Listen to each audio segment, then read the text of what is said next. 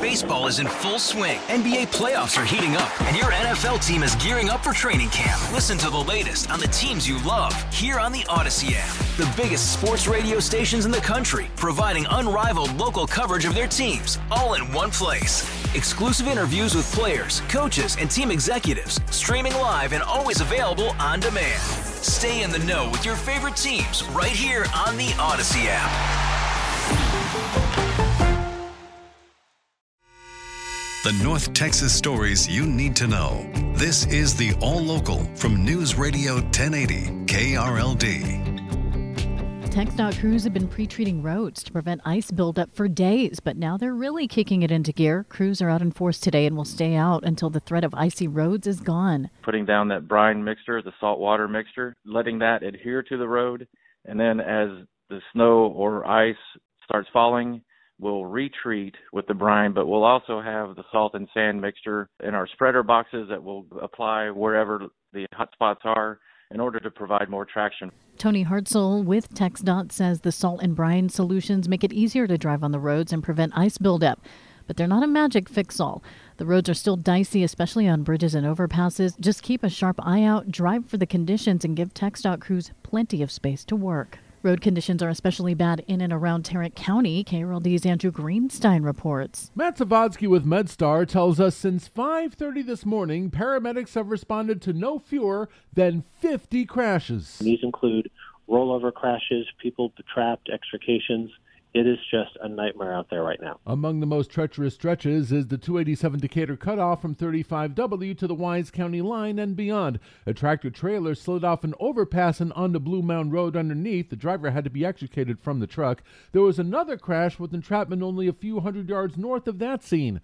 Zavodsky says when responding to these crashes, time is of the essence. One of the things that we do most often is try and get on scene and off the scene very quickly so that we're out of harm's way. From the 24 Hour News Center, Andrew Greenstein, News Radio 1080 KRLD. So, what would you do if you're driving and suddenly you start to skid? First of all, don't panic.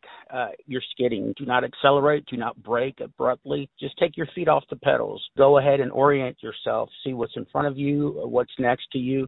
Slightly correct the skid. If you want to go to the right, slightly correct to the right. If you want to go to the left, slightly correct to the left. Lieutenant Richard Maldonado with Garland Police says if you do end up getting into a wreck, you need to remember that other cars could crash into you. So don't immediately jump out of your car. Take a minute to look at your surroundings and figure out the safest course of action, especially if you're on a multi lane highway. And in Parker County, the freezing drizzle came early this morning, forcing some schools and county offices to close. County Emergency Management Coordinator Sean Hughes says people who live there know how to handle this kind of weather. Parker County residents are, are very robust. They do very well. This is this is a normal winter winter event for us here in Texas, in North Texas. We don't expect any type of power issues. Uh, we would just tell folks if you can stay home, try to enjoy the day, and if you don't need to get out, don't get out. But if you need us, we're out there. County offices are closed today. Some employees are working remotely.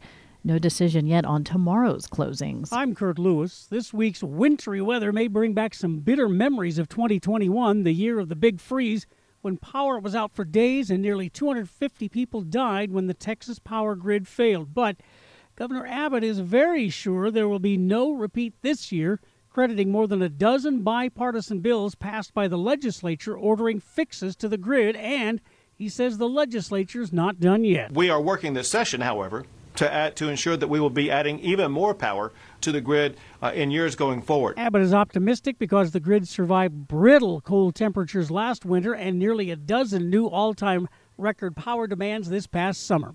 From the 24-hour news center, Kurt Lewis, News Radio 1080. KRLD. And Georgia's two time national champion quarterback has been arrested in Dallas picked up in Old East Dallas on a public intoxication charge. Here's KRLD's Austin York. Police were called to a gated area in Old East Dallas at around 6 Sunday morning. There they encountered 25 year old Stetson Bennett after reports that somebody had been knocking on doors in the area.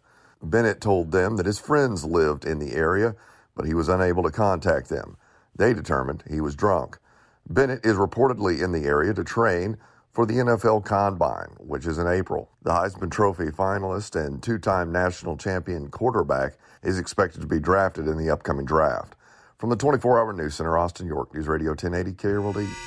The All Local is updated three times a day. For the latest news, traffic, and weather, listen to News Radio 1080 KRLD. Visit KRLD.com, download the Audacy app, or ask your smart speaker to play 1080 KRLD.